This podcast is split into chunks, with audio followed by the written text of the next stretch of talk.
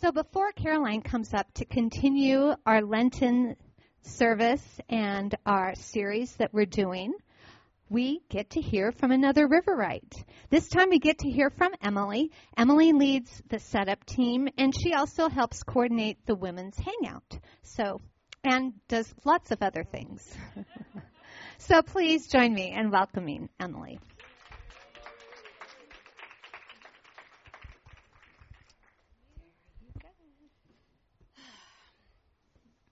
Good morning. Uh, when the River pastors shared the plan for this year's 40 Days of Faith, I was really excited by some of the new ways we were going to engage with this season, uh, particularly the online Bible passages and framing the big ask as prayer for breakthrough or new perspective. But when the first Sunday of Lent rolled around, I couldn't help but be concerned that there weren't enough things that we should be doing during this time. In the past, there were more components. And this reaction is both a little ridiculous and very telling, given my past experiences with the 40 days and also the space I was in when this season began. First, this is my ninth 40 days of faith, and with the exception of maybe my first, I've never been able to keep up and do all of the things.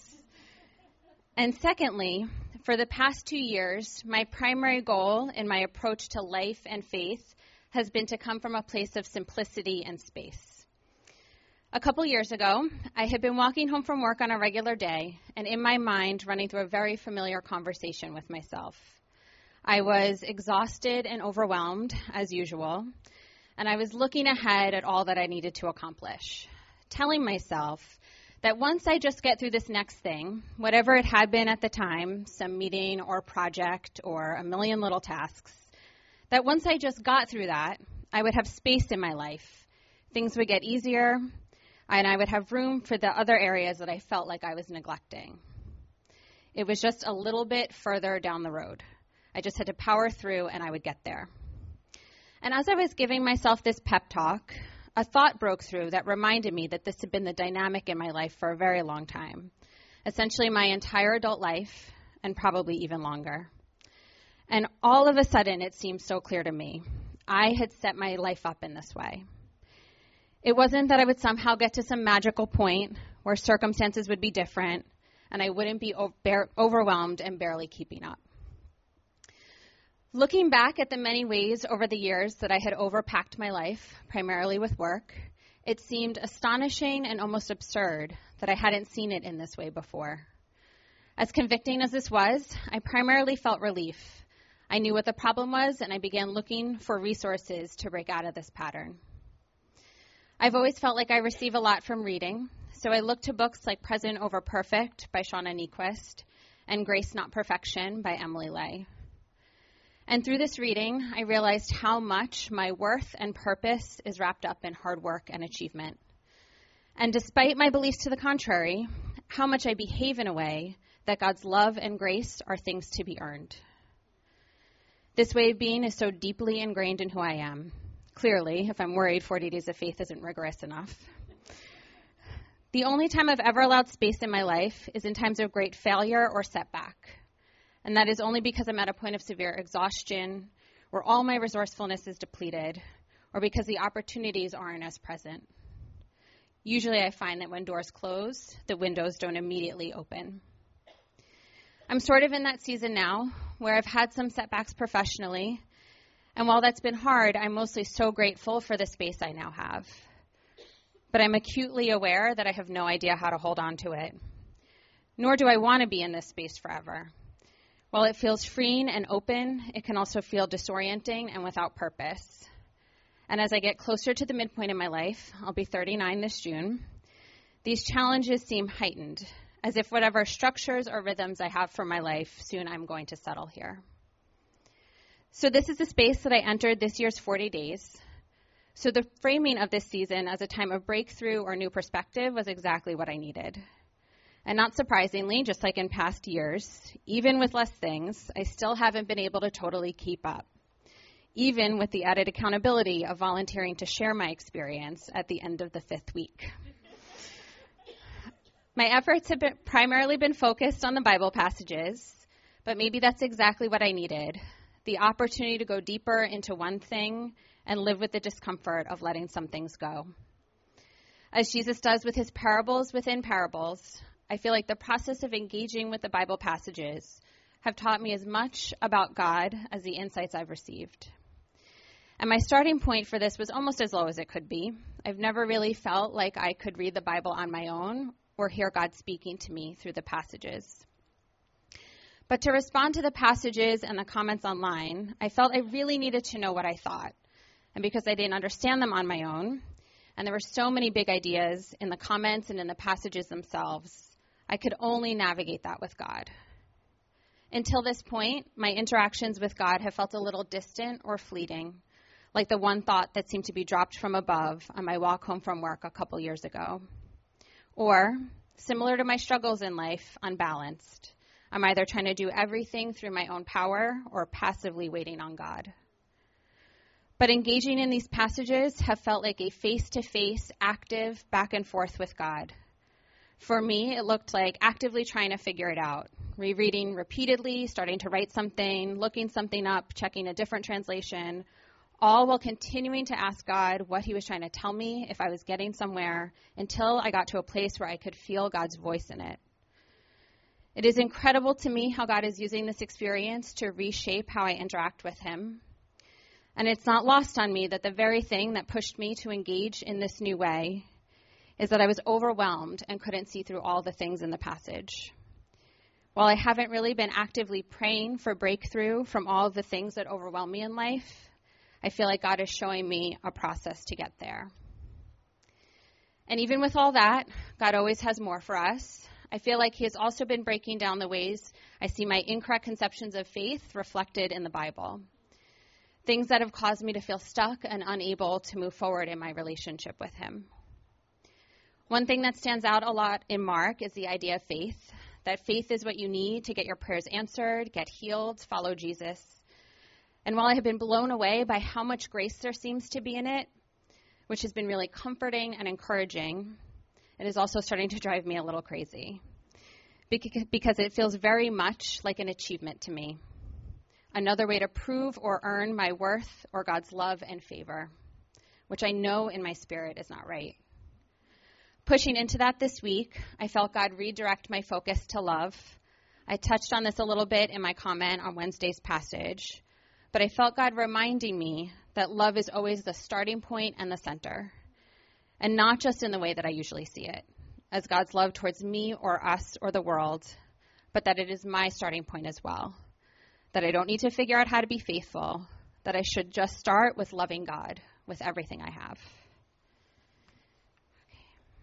I'm going to read today's passage for us. This is Mark chapter 14, verses 1 through 10 and 22 through 25. It was now two days before Passover and the festival of unleavened bread. The leading priests and teachers of religious law were still looking for an opportunity to capture Jesus secretly and kill him. But not during the Passover celebration, they agreed, or the people may riot. Meanwhile, Jesus was in Bethany at the home of Simon, a man who had previously had leprosy. While he was eating, a woman came in with a beautiful alabaster jar of expensive perfume made from essence of nard. She broke open the jar and poured the perfume over his head. Some of those at the table were indignant. Why waste such expensive perfume? They asked. It could have been sold for a year's wages and the money given to the poor. So they scolded her harshly. But Jesus replied, Leave her alone. Why criticize her for doing such a good thing to me? You will always have the poor among you, and you can help them whenever you want to, but you will not always have me. She has done what she could and has anointed my body for burial ahead of time. I tell you the truth wherever the good news is preached throughout the world, this woman's deed will be remembered and discussed. Then Judas Iscariot, one of the twelve disciples, went to the leading priests to arrange to betray Jesus to them. They were delighted when they, they heard why he had come, and they promised to give him money. So he began looking for an opportunity to betray Jesus. Two days later, on the day of Passover, as they were eating, Jesus took some bread and blessed it.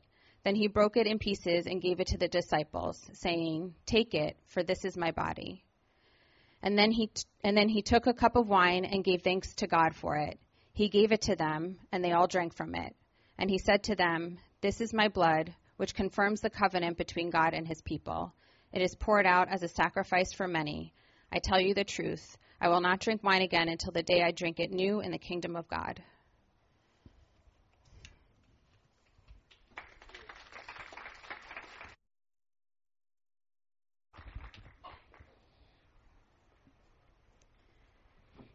Thank you so much, Emily. That was beautiful.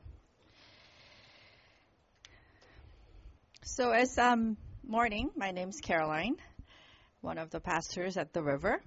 Good to see you all.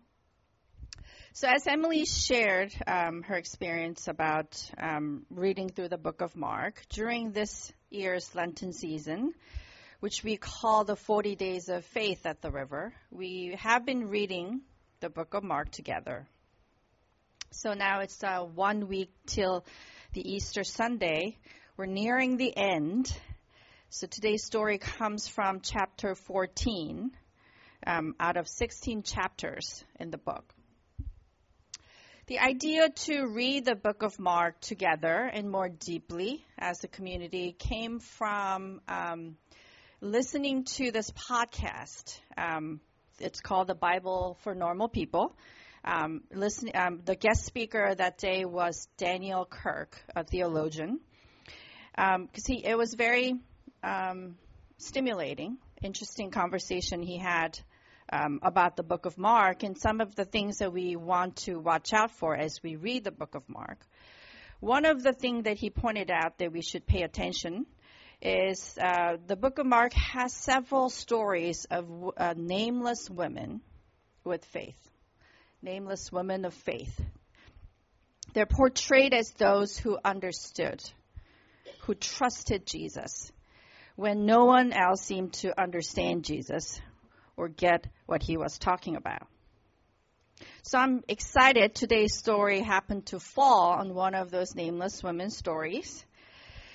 Uh, so she, as uh, the story we've read, she breaks open an expensive jar of perfume and anoints Jesus' head with it, upsetting many people who were around, many men, I assume. But Jesus defends her.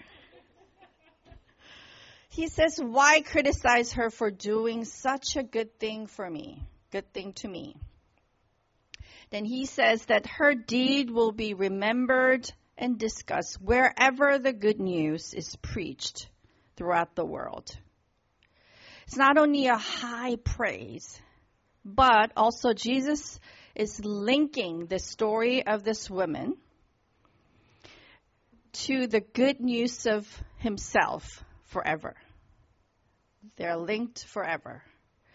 This is the only time that he does that. And it seems to have come true since a version of this story is told in all four Gospels, and here we are, remembering and discussing her deed thousands of years later. So, why was it such a big deal that she anointed Jesus with perfume?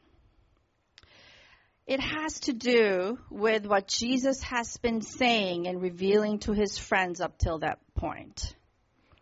From about halfway point in the book of Mark, Jesus has been talking about his identity as the Messiah, the Son of Man, and that he has to die before he rises again.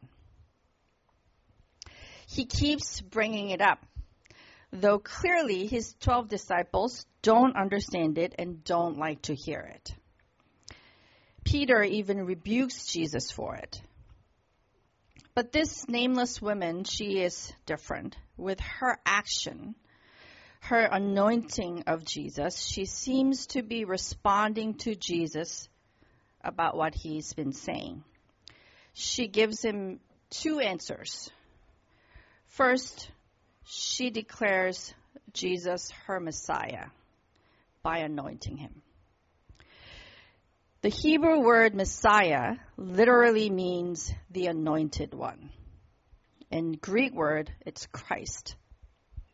So by anointing Jesus, she confesses that Jesus is the Messiah, God's anointed.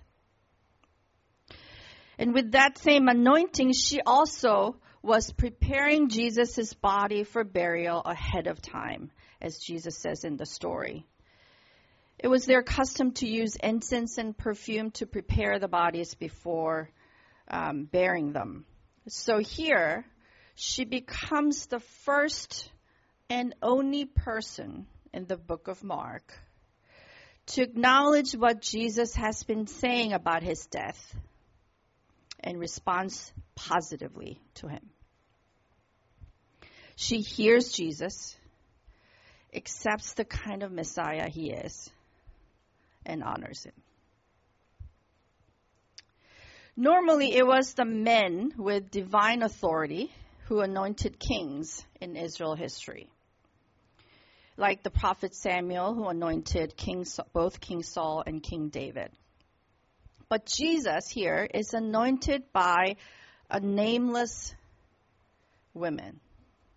Women with no importance, status, or title. And he was anointed as the Messiah and also for his death at the same time. I wonder what that says about the kind of Messiah, kind of king Jesus is. But it makes sense to me that it was a woman who was prepared to accept Jesus' path to death before others. When the 12 disciples, who presumably spent way more time with Jesus, didn't understand or accept. Women in this culture, uh, 2,000 years ago, they were used to making room for others' needs and desires. They were used to bending their own ex- expectations in life to accommodate others. Their life story taught them that they were expected to serve others and put others before themselves.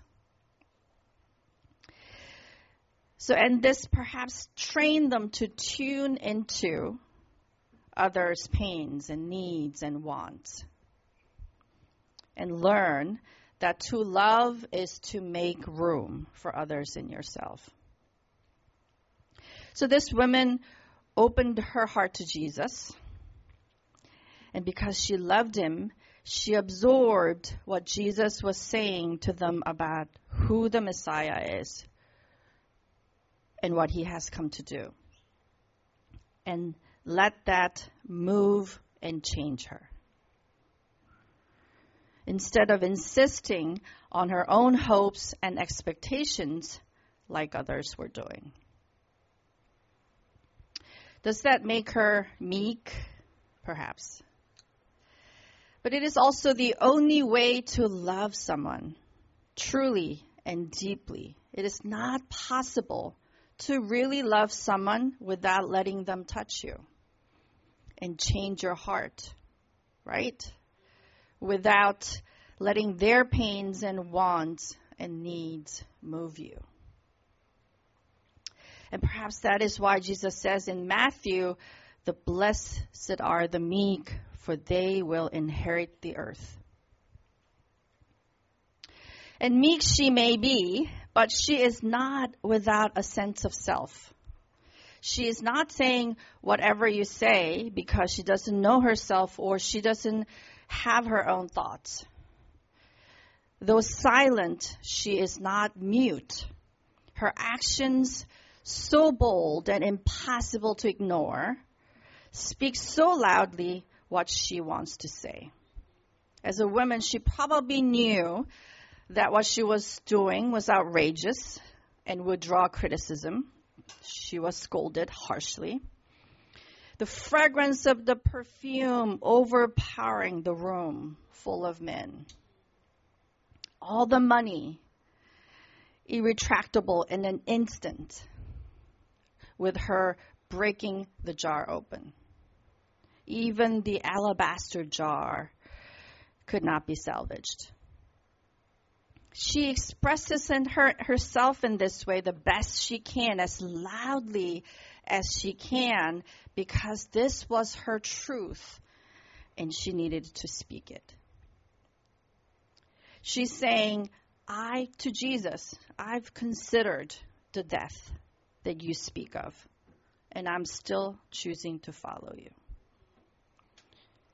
If you're saying that's where you need to go to get to the other side, let me make peace with it. Let me not only be okay with it, but honor you in that journey. Let me mark this time for us both and be part of it. Let this be my story as well. Without uttering a single word, she is so eloquent. And a pushover, she is not. This picture of fierce love and commitment is contrasted with Judas and other disciples and the religious leaders. They couldn't understand the kind of Messiah who would willingly go to death. So they don't want to hear Jesus. They don't want him to talk about it. They rebuke Jesus for saying it. And Judas goes to the extreme when he hears that Jesus praising this woman for preparing him for his death. When she wasted this expensive perfume instead of giving it to the poor, she, he's finally had it. He, uh, he realizes Jesus is not the kind of Messiah he wants and expected. So he goes to the religious leaders who have been waiting to trap Jesus and arranges to sell him to be killed. Maybe he wanted the money himself, or maybe he wanted to help the poor even. But whatever the purpose was, Judas could not accept the picture of the wounded Messiah. He angrily turns away from it and rejects it.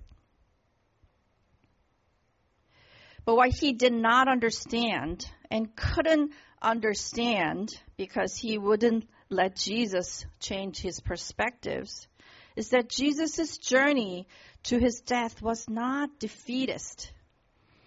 It wasn't the end, it was a way to get to the other side.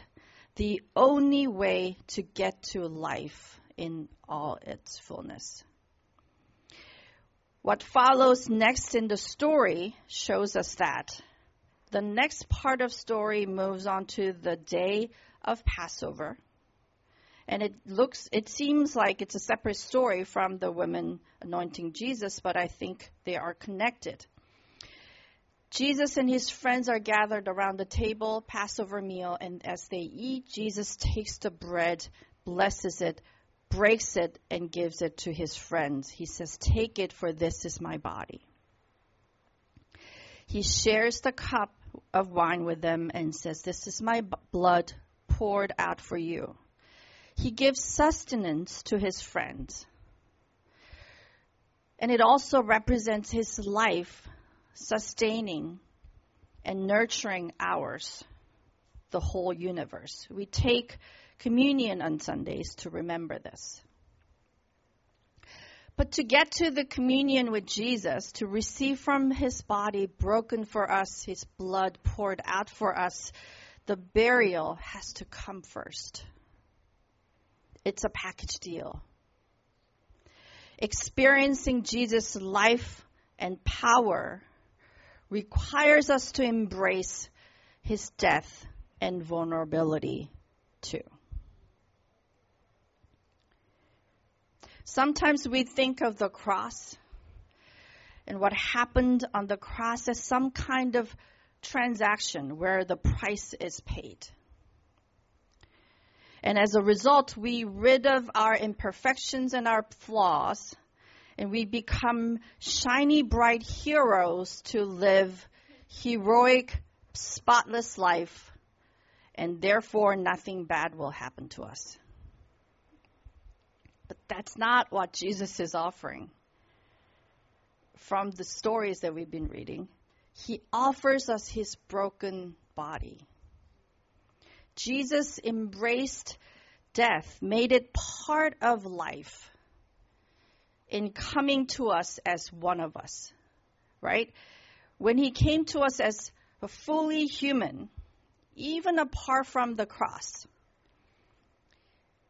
When he came to us as a human being, he had already embraced death, mortality, vulnerability. Because death is an inescapable part of being a human.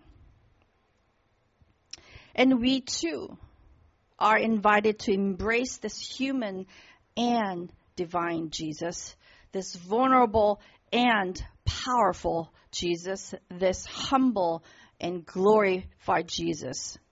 And in that, we receive life from him. In that, we find that we will be okay. And that a way will open even when it's, the darkest around us. We experience small deaths as we live, not just the final death that we move toward to. It, all the time, all around around us, we experience death. People we love need things from us, and to accommodate their sometimes overwhelming needs, part of us might have to die. I know many of us have experienced that. Or our own bodies might betray us and limit our potentials and our futures. Our dreams might die without blooming. Our expectations of how our life goes will take hits, unexpected turns, unseen holes where we might fall into, the ruts that we might get stuck in. Following Jesus is not so that we will never have to experience these deaths. It is so that through these deaths, we also experience new life. It is so that through these deaths, we're led to the other side, surprised by love and grace that sustain us, surprised by joy that we receive, surprised by this person that we are in communion with, and the whole universe that connect us through him. So the first practical suggestion today is make peace with what is. A friend of mine once asked me, if I was a what is person or what should be person. What is person recognizes the place they're in, the reality of how things are, and go from there.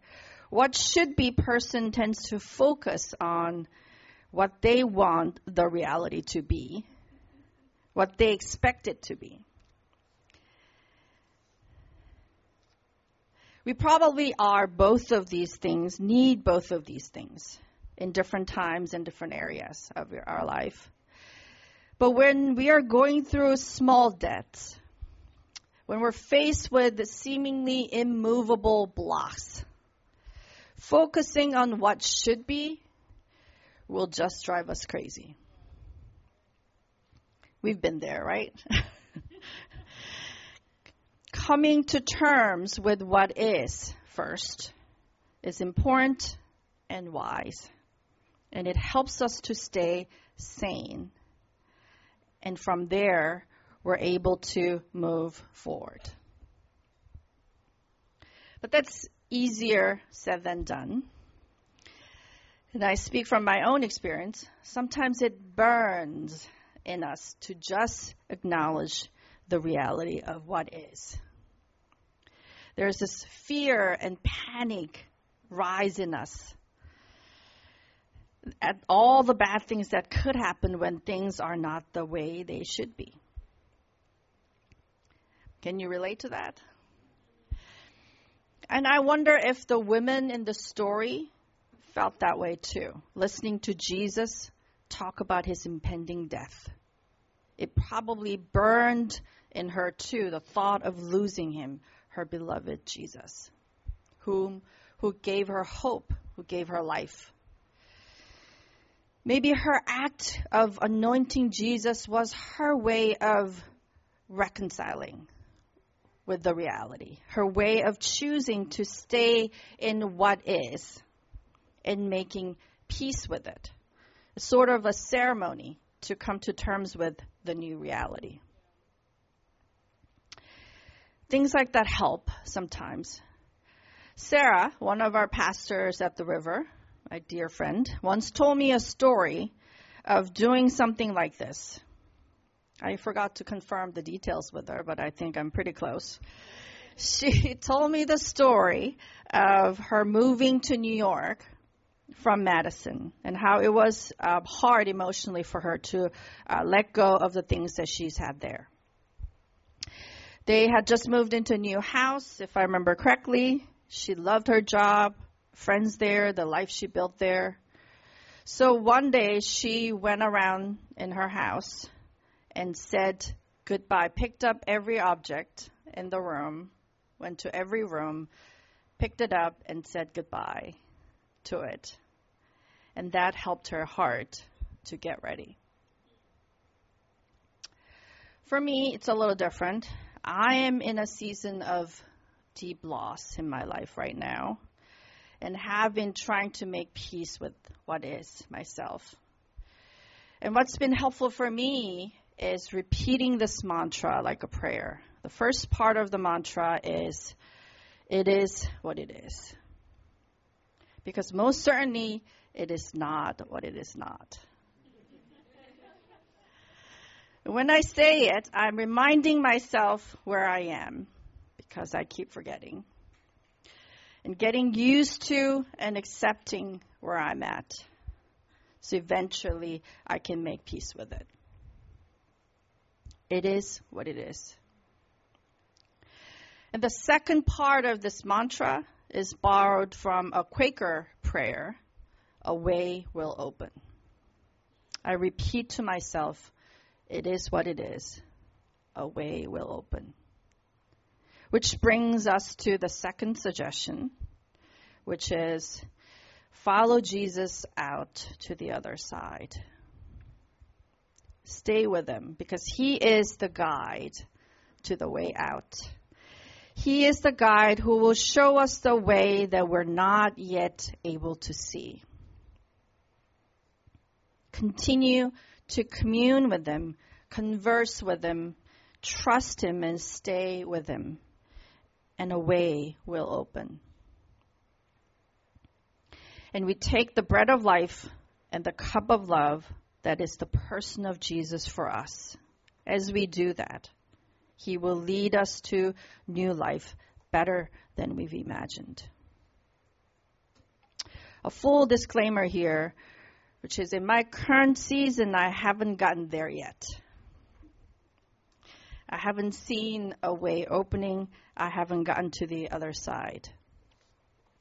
It is a struggle to keep trusting, keep following Jesus without seeing, without knowing. But though I'm still in the middle of it, so I can't tell you how it will end, praying this mantra and interacting with Jesus has increased my capacity to love and to change, I feel like. Because to love someone is to love the person that is, not the person that should be. And still believe in them and hope with them. So for that, I am grateful. So the last suggestion for this week is continue to pray. Let's continue to pray Surprise me, Jesus. This prayer is beautiful when we don't see the way out, when it is dark around us. We need to be surprised because we don't see it. Surprise me, Jesus. Jesus, He's a good guide, he, a loving guide. I trust Him to do good to me, to bless me, to lead me to life. I'm not a big surprise person, unlike Venida. but I don't mind surprises from Jesus. So we have one week left. for the 40 days of faith, the Lenten season. So let's keep asking Jesus to surprise us. And you can, of course, continue to pray this after the Lenten season too. Not just the big surprises, like big resolution may that make all the problems go away, because that's really realistically not going to happen. There always will be some problems in our life. So not just the big surprises, but small surprises too. The small surprises that sustain us along the way. Before I wrap up, I have one favor to ask. Some of us have been experiencing small and big surprises as we've been going through this 40 days of uh, faith together this season. We've been having a lot of conversations online. It's been really fun to hear from um, everyone, um, many people, not everyone. Um, so, so for those of you who have been experiencing Jesus in some way, small or big surprises, if Jesus has been doing something different in your life, please share your story so we can all be encouraged and inspired from it. It is simple to do so. It's in the same place in our website where we've been doing read and respond, uh, reading the Bible passages and commenting on it every morning. There will be a link inviting you to share your stories in the comment comment sections. You can simply go to River app, click um, 40 days, and it will take you to the page. So please share your stories, and let's keep praying. Surprise us, Jesus. Let me pray for us. We see you, Jesus, and we follow you. Through where you're leading us is not easy and not always pleasant. So be our guide, our friend, our healer as we move forward. It is what it is. A way will open. Thank you, Jesus. Thank you that we're not alone. Amen.